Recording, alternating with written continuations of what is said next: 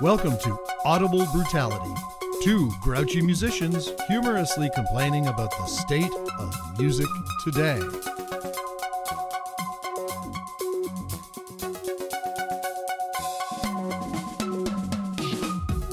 Featuring Adam Percy and Tim Van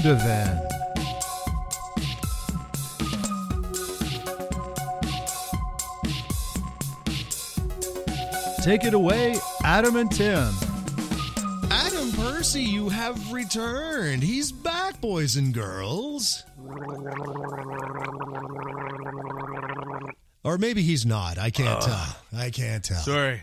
That was uh yeah, that was the the first coffee that I've had since I've been back. From Kilimanjaro. Yeah, that expedition. Yeah. Still didn't find the remnants of the last expedition. Oh, well, there you go. All right. Well, yeah. Well, I thought you were finding yourself, but you were finding other people instead. Hey, there you go. Well, that's okay. hey, we're happy to have you happy to have you back, man. I'm I, it's I'm glad to be back. Uh yeah, it's uh you know, um despite pandemics uh there's always other things to do and you know, uh just trying to get them all done, man, and that included climbing Kilimanjaro. Well, there you go. Really, but, but, you know, things to see and people to do, right? So, yeah. Well, you know, it's the same for all of us. I'm sure, Tim, you're gonna want to climb K2 at some point. both peaks, of course, right?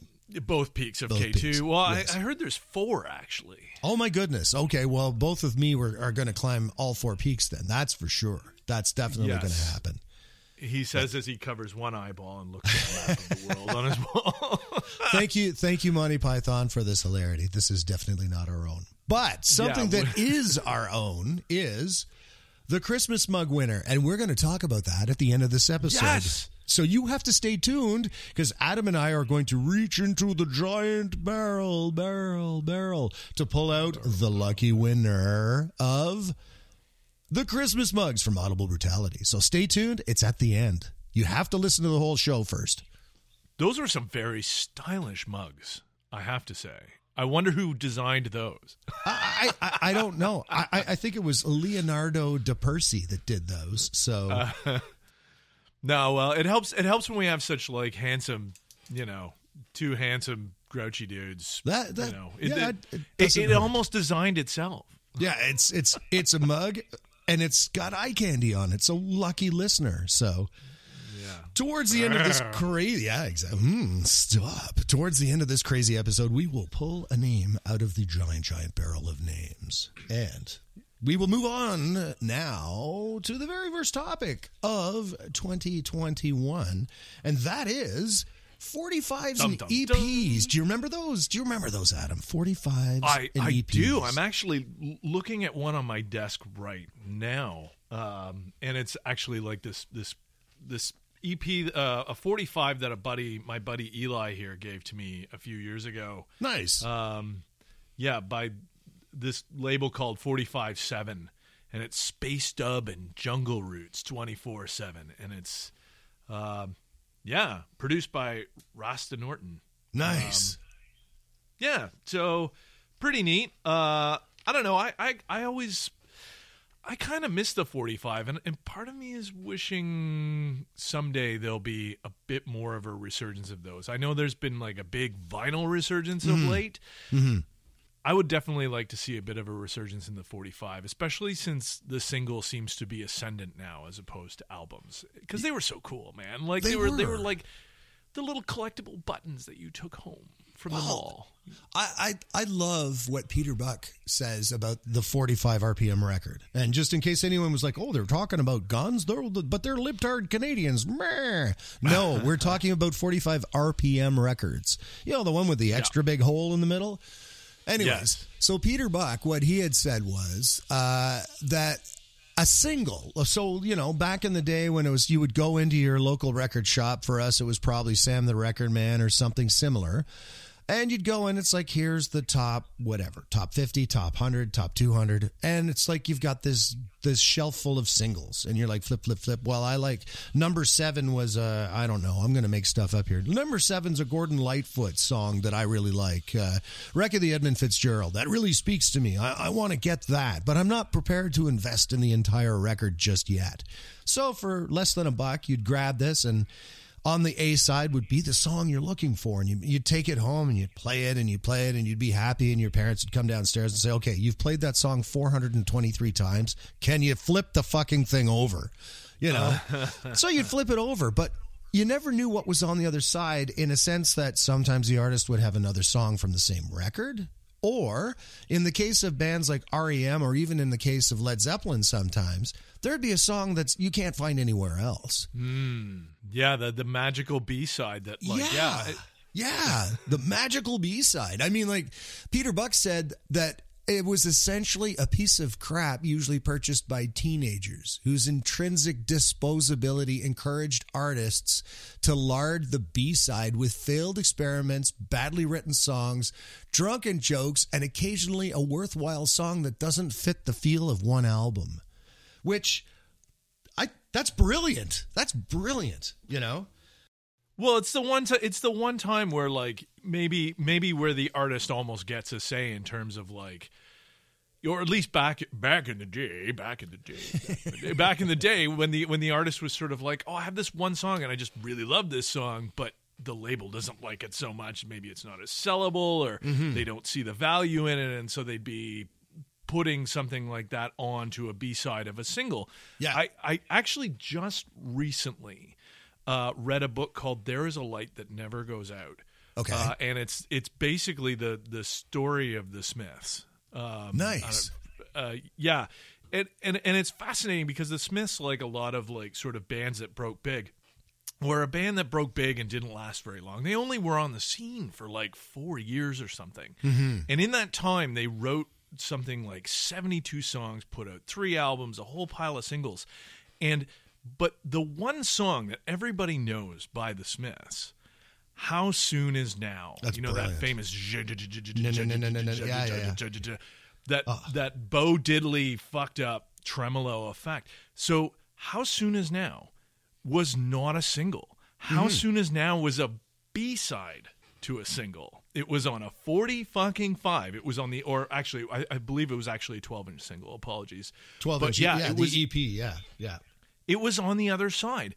And the you know it didn't get picked as a single because of course it was a little weird for you know i think maybe what rough trade was looking for. They didn't quite know what to do with it. This is their label at the time was rough trade. And you know it was long. It was like six and a half the original version i think was over seven minutes long. So they were kind of like eh, i don't know if this is gonna work. But you know johnny marr was really happy with it. They were super excited with it. So they're like let's put it out on a b-side Yeah. and sure enough, you know, like it's at 90 it's a it's a song that's at 96 BPM, which oddly enough kind of fit into a lot of it, it's not a hip hop song, obviously, but it was a lot of hip hop at the time. Mm-hmm. The early hip hop in the mid 80s, the, the early to mid 80s, was all around that tempo. So people hmm. were learning how to dance to that kind of speed and to that kind of groove. And so there was, it, it basically wound up finding this huge audience. And if you think about it, there isn't a Smith song that sounds anything like it. Oh God, no, Um, no, not at all. But it's their biggest single. It was huge. And in fact, I think the American release of the album His Murder, they had to include it on that pressing because people thought they were expecting it. It's not if you get if you have the British version of His Murder, the, the their album, it's not on there. It's it was a single, it was a B side. It was it was a it was a cast off. and that's that's what's brilliant. It's I remember that song in the late '80s. If you wanted to fill a dance floor, so you're playing the stuff that Yes. you know that's that's fairly popular, but there's always the guys that are just too cool for school. I don't dance to that weird stuff. No way. That song would come on. All of a sudden, all the chairs are empty and everyone's on the dance floor. Sort of, you know, some people are dancing like they're in the Peanuts. You know, everybody's grooving. I that song is that's a great example of what a 45 can do You know, Yeah. um, another one that I remember searching high and low to find the. I- I don't know how to describe this except that it's the song that you could never get anywhere that was done by Led Zeppelin. That's a studio release, and I'm talking about "Hey Hey, What Can I Do." And e- every now and then, the old Toronto Q107 would play it, and I would be like, Duh! How come I can't find that? And I ended up going to Star Records in Oshawa, and they had discovered that in Japan, they were still pressing, years later, 15 years later, they were still pressing the immigrant song single because people wanted it. Because on the Right. flip on the flip side was Hey Hey What Can I Do? And that was the only way you could get it. Right. There wasn't, you know, the bonus compilation with the extra songs on the CD, like what happened in the 90s when, you know, bands realized that their 45 minute album suddenly looked pretty small on a CD that could hold 80 minutes of music. They started jamming in all of these collectibles. But in the Right. 70s and 80s, there was no way to get this stuff. Again, hey, hey, what can I do? On the flip side of that single. And you know what? I paid seven bucks for a new copy in 85, which is ridiculous for 45. But hey, I was happy to part with my hard earned and filthy lucre just to get my mitts on that thing. But hey, hey, what can you do? Well, yeah, well said, Adam. Adam, what, what was your Oh, what, dad joke?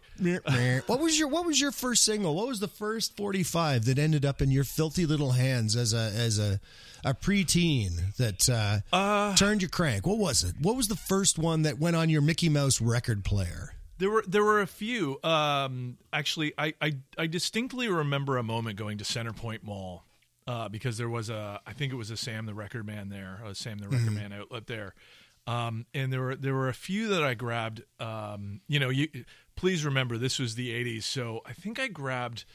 Um, actually, speaking of REM, I I bought the uh, Stand.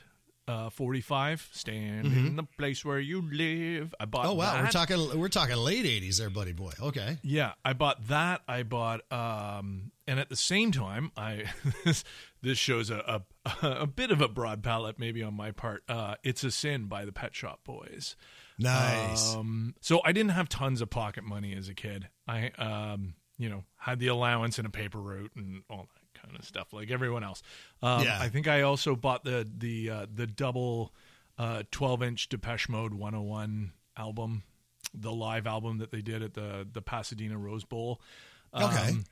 So I think those are that was, but I I bought albums before, but this was the first time that I actually actively went out and bought singles. Um, Mm-hmm. You know, I'd heard uh, both tracks I think on CFNY, and I was just like, yeah, I gotta have those. I don't think they'd had albums out at the time, so it was sort of like, oh, well, these are cool tracks, I'll buy those. Um, and that was, you know, I, honestly, I don't actually remember any of the B sides on those, and I have to go through some crates probably to dig those out. This wasn't a 45, but it was a 12 inch single. Speaking of of Depeche Mode, my favorite 12 inch single that I bought was the Depeche Mode Behind the Wheel 12 inch because it had like a Shep Pettibone extended mix on it, and it had. Uh, oh they do this uh, they do this they incorporate this it was a cool mix where they incorporate this cover of the song route 66 with behind the wheel so there's like this martin gore kind of doing this cheesy rock guitar thing but then it's mixed over with the original song and him singing you know get your kicks on route 66 It I was- remember hearing that on CFNY. They played that. Yeah. They used to play that. Yeah, yeah, yeah. It was pretty cool, and, that. and that was that's actually an example of pre MP3 era where you could just do a Google search and download it, you know, s- steal a pirated track or find it on YouTube. This was, you know, when you had that, you were probably one of the few people on Earth that had access to that music, uh, as opposed to Mm-hmm. unlike a radio station, like you were saying with like you know with Led Zeppelin or. You know, Yeah. in this case, yeah, with CFNY, where they would just be like, "Hey, and we have, you know, we have the radio pressing of this. This is exclusive." It was, it was, it was almost like the golden ticket. You know, and you know, it, it is kind of a weird combination to combine Route 66 with a Depeche Mode track. It's not something that I ever would have, in my youth, thought that that was maybe a good mixing, and maybe it's silly, but they were having fun with it. and It was kind of cool, and you know, it was different. And Well, I, that's- I that's- was one of the few privileged who had the opportunity to hang on to that. Well, that's So- I love I love stuff like that though. I mean, the very first single I ever got in my life, my mom bought for me, and it was a fifth of Beethoven by Walter Murphy and the Big Apple Band. I remember that.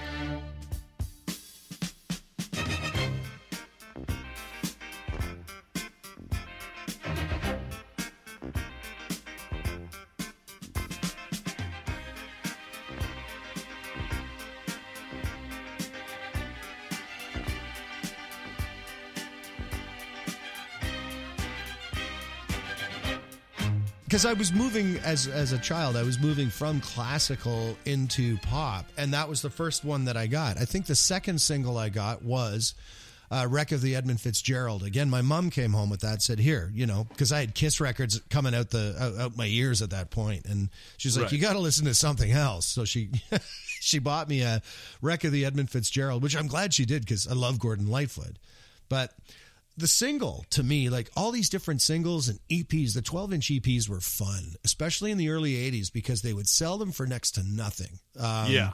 You know, like I have a Bruce Springsteen Glory Days EP that my sister picked up for me for Christmas in probably ni- 1983, right? And Right. it was probably two bucks, but it's got four songs on it. So it's got the hit, Gl- Glory Days, but then it's got a couple other tunes that aren't on uh, that Born in the USA record, so, but from the same session. So it's sort of like opening up the vaults. And I remember a few years later, CFNY, like you talked about, I'm driving, I'm driving somewhere in my old blue Acadian, and I'm driving along, and on CFNY, "Here Comes Your Man" by the Pixies.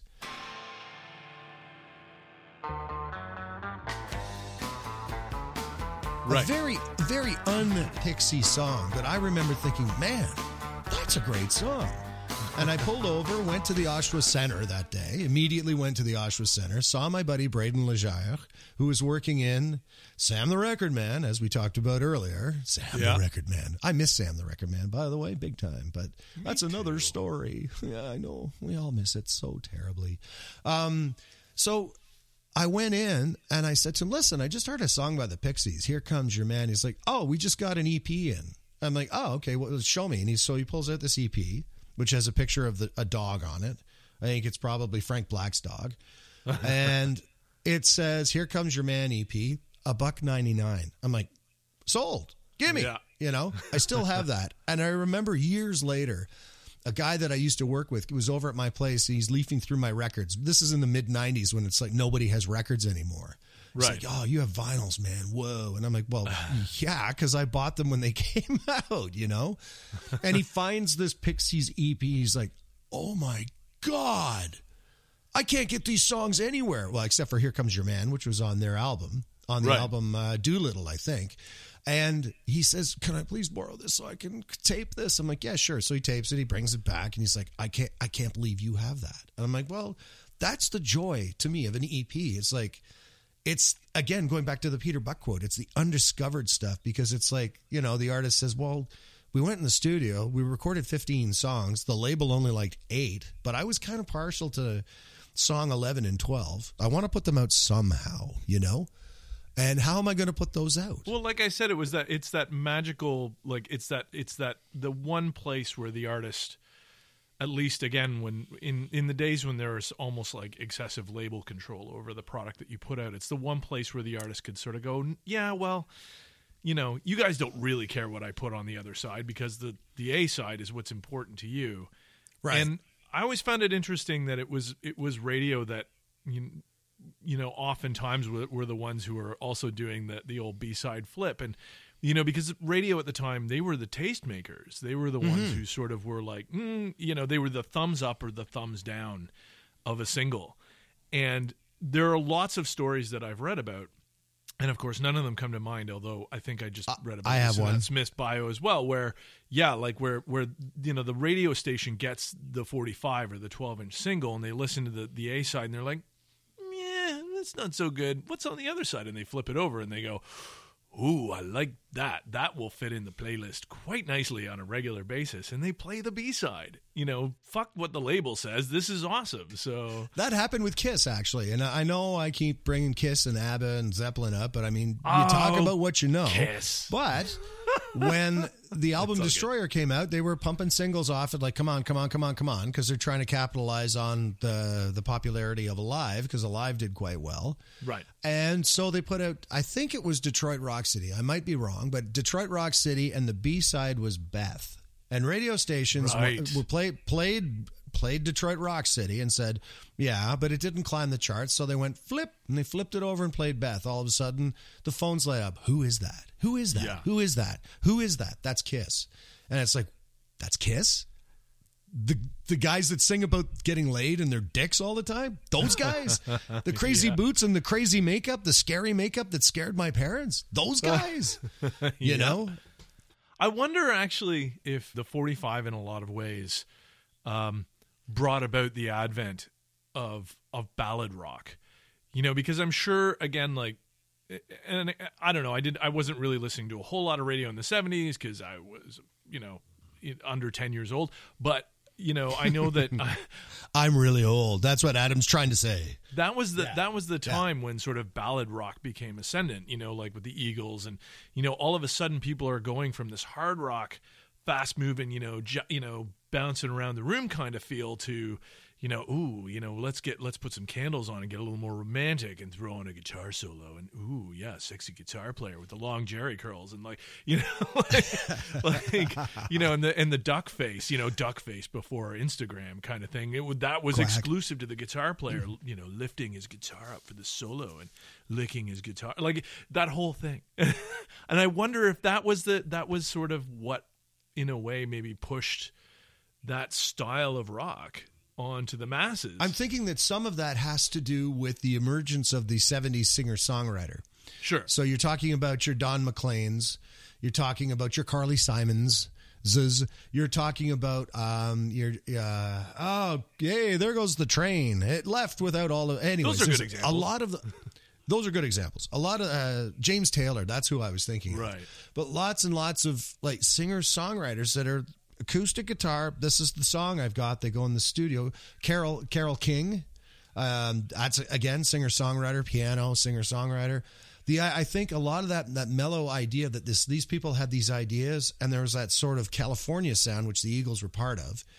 That sort of made that made that AM gold, where it's like you know one minute um, you're you're listening to S A T U R D A Y night, and then after that it's you know uh, uh, Vincent by Don McLean, you know on the same AM station. Yeah. So I think some of that started to hit like with the, the heavy bands. I know, for instance, that Bob Ezrin has talked about, especially with Kiss, with Destroyer, that you got to have something on there because you have way too many guys at your shows.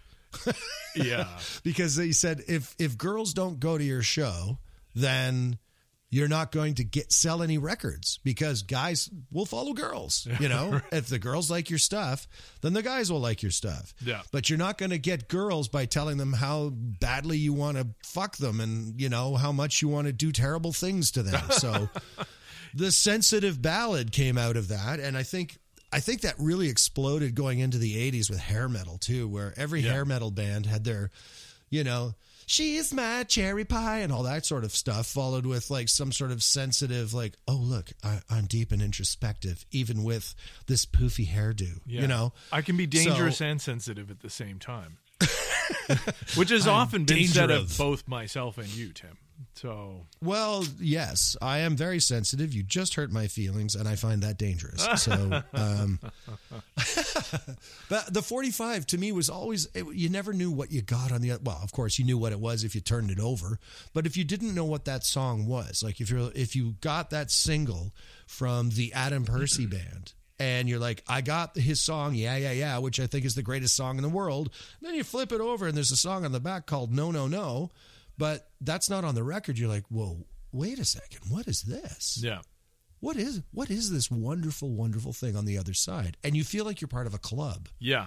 you know? That's what I think the the the, the magic of that is is even though I'm sure they pressed a gazillion 45s of that, somehow the B-side was sort of this exclusive it was a little bit of extra insight into the artist that you liked and it is funny how like the, the A side probably got like I I remember actually getting tired of songs like Stand by REM, just being like, okay, I've heard hmm. that a gazillion times already. What's on the other side? You know, and Yeah. and you know, having moments where it's sort of like, oh yeah, like that there is something going on here that it was it was a little bit of an extra insight. It was like that that crack that lets you sort of slide in a little bit to what the band was doing and thinking and and or even just you know maybe the band let it like you said letting off some steam you know maybe they just came into the session totally stoned and you know were like let's just jam for 10 minutes man and and you know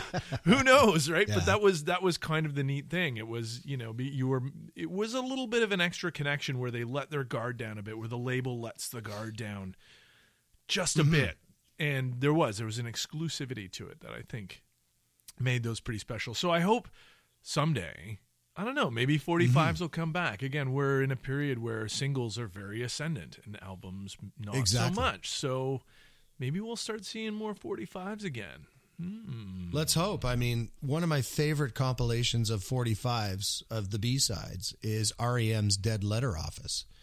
Right which is just just B sides, and there's there's live two track stuff on there of them doing uh, covers of Velvet Underground songs.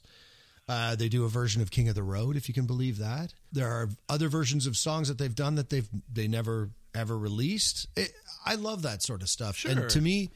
The 45, sure, the teeny bopper buys the 45 for the hit on the A side, but maybe the maybe the hardcore fan is the one that flips it over and says, "What what am I listening to here? What is this? This is nothing I've heard anywhere else." So, yes, I'm with you, Adam. I hope the 45 returns and returns with a vengeance. bring it back baby bring it back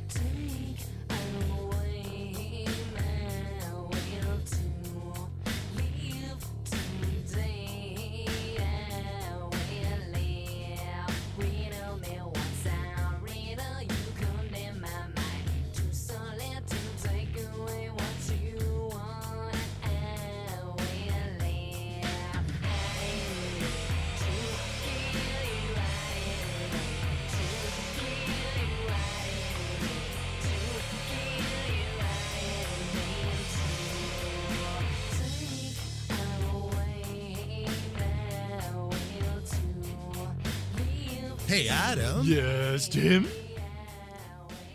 I think we should draw that name for those sexy mugs with the sexy mugs. What do you think? I think so too. Our sexy mugs on those sexy mugs needs to get sexified. There you go. It needs to go out into the great wide open. So uh, I'm reaching into our giant barrel of names because of all of the people. Thank you to all, first of all, that have sent your name in and your suggestions. Thank you very much. I do actually want to say thank you for that because not only did you get entered into a draw, but we got a lot of really great suggestions for our Christmas holiday playlist, which we put up on Spotify. Oh, yeah. That was so awesome because really our playlist was the most fucked up playlist and I thought it was excellent. There was such a, you know, everything from like the former singer of Ash to, you know, oh shoot, what was that artist with all the swearing? I don't know. It was really great. Ah, Santa, you fucking cunt. it was so fantastic. I was just like, oh, I I never even heard of that song, and I'm like, oh, I just like the swearing. Merry Christmas, everyone. Oh. Swear at me. Yeah. Um. So yeah, sweary, sweary Christmas to you, Adam. Sweary Christmas. Merry Christmas. So, So- Tim, why don't you rummage around in that list of names and let's pull right. one out. So let me pull it out. Hang on. Let's, let's, let's reach into this. Hang on. Totally random draw. Okay. Totally random. Let's hang on a second. It's, it's really there's a okay. Hang on. Uh, I'm falling in. Ah, hang on. Tim, And- no. All right. Hang on a second here, and I think I've got a name right here. Hang on a 2nd And the name, the name, the name, the name. Congratulations to Cody Quinney. Cody, congratulations, buddy. You have won an audible audible An all expenses paid trip to. S- Oh, yeah, that's what it was. Sorry. Yes, you're right. It, it's mugs. It's mugs. I thought he won a trip. Uh, no, no, no. We can't afford that. Oh, you won an all expenses paid trip to your living room. where you will find your mugs and be able to drink Christmas cheer post Christmas. Thanks, thanks. Well, thanks that's it. for your entry and for uh, playing our, our fun Your little draw. We had a good time with that. Yeah. one. And if you want to get your, I know it's late for Christmas, but if you want to get your own mugs, we could put the link up there and you could go Yeah. buy some stuff.